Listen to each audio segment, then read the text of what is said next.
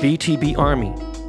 You know I am heavy on my podcast recommendation game, and I have a new one for you to subscribe to. Lindsay Czarniak has spent her entire career covering the biggest stories in sports for networks including ESPN and Fox Sports. Along the way, she has become fascinated by the intersection of sports and music, and as the saying goes, athletes want to be rock stars and rock stars want to be athletes. For both, the climb to the biggest stage is similar. What drives them and the challenges they overcome are not. Each episode of The Artist and the Athlete pairs a prominent sports figure alongside a renowned musician for an intimate, wide ranging conversation that explores their path to success, their process, and their passions went away from the big stage.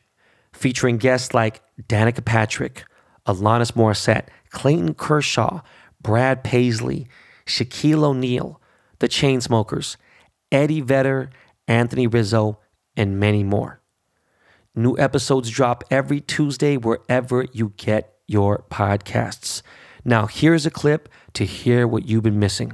When I try to analyze, you know, my my journey and of course along the way throughout the years, you know, labels are put on you, some you like, some you don't. And, you know, social media comes along and opinions weigh in far more frequently than, than you care to. And, you know, so questions kind of have swirled around this for a long time. And I, when I look back and kind of look at my path in, in motorsport, um, it was a passion for my, my father and my grandfather that, that became my passion. And we of course had dreams, you know, along the way, and I had dreams to to be a, a winning racer, but I had no clue that it would end up where it has. And I grew up with such simple beginnings, and my mom was a school bus driver, my dad's a heavy was a heavy equipment operator. You know, it just I don't know. I think my my love of the sport happened in a pure fashion and it wasn't about being famous and it wasn't about being a champion. It's about getting on my dirt bike and going riding. And that's, that's just what I wanted to do and loved. And through my career, I had some shining moments as an amateur and, and I had things happen to help me get that next opportunity. But I never really shined like a lot of guys around me. And when I finally got my chance in cup at 25, you know, I was probably five years late, especially now I'm probably seven, eight years late. So, you know, that, that same thing continued to happen where I had to race for my own reasons. And it wasn't it wasn't because I was winning. You know, it was because it's what I wanted to do and loved to do. And I think in all of that were were lessons, and uh, certainly my parents had an influence on that. My friend group, people I was you know around and worked for, worked with, you know, all that played into it. But I think that journey is really, really what set me up for how I carried myself when the spotlight was finally on. Well, Jimmy, let, let me say this, and, I, and let me see if you agree with me on this. It, seems like, uh, like as far as integrity or humility or modesty, that's just something that uh, probably comes from our parents, or, or maybe some of it's genetic, some of it's personality based, or whatever.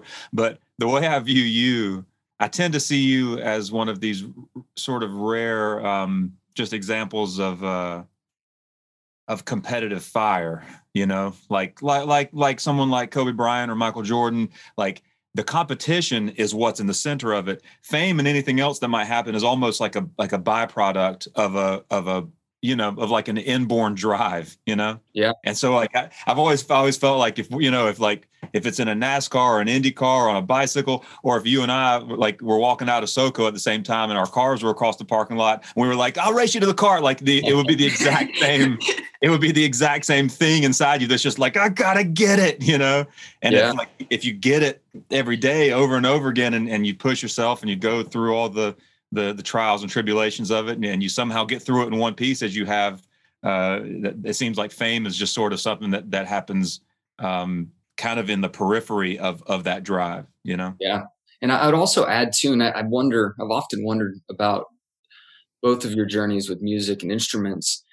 You know, my my competitiveness has really been with myself, and for me to own what I do and how I do it and, and again, because I wasn't winning for the longest time, this was kind of in the background of my mind of leaving the track, knowing that I did all that I could and trying to outperform myself from a previous event or whatever it might be. And uh, I can imagine holding an instrument in your hands since such a young age and trying to learn how to own a riff or own a song or whatever it might be. I wonder if there's a parallel path in there too. And that's, that's something that I, I could maybe see from my side where you get real competitive with yourself and, uh, it just kind of get caught up in your own thing and perfect your craft independently in some ways.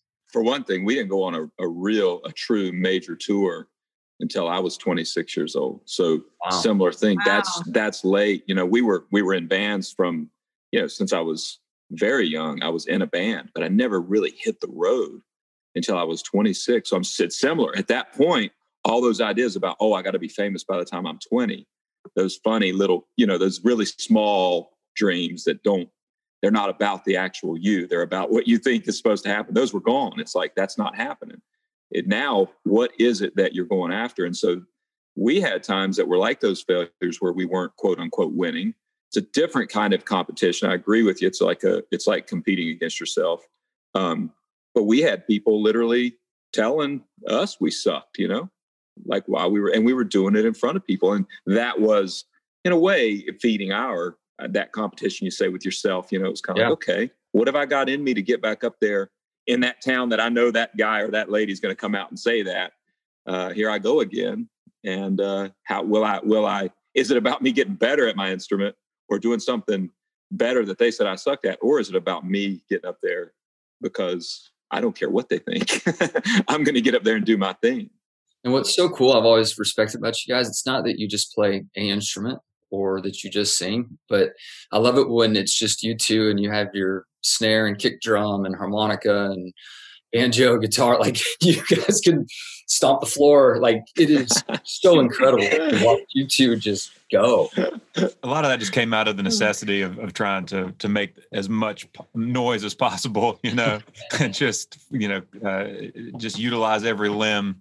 You know, it's it, I don't I don't I don't know that we have any sort of special coordination with that, but it was like, man, you know, my my left foot's not doing anything. Let's just put you know, some some piece of percussion beneath there. We'll just you know duct tape a tambourine to your leg there, and then we'll make some more racket, and then more people will stop maybe that are walking by or maybe more people will run faster to get away.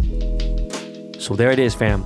Artist and the athlete is available on all podcast platforms.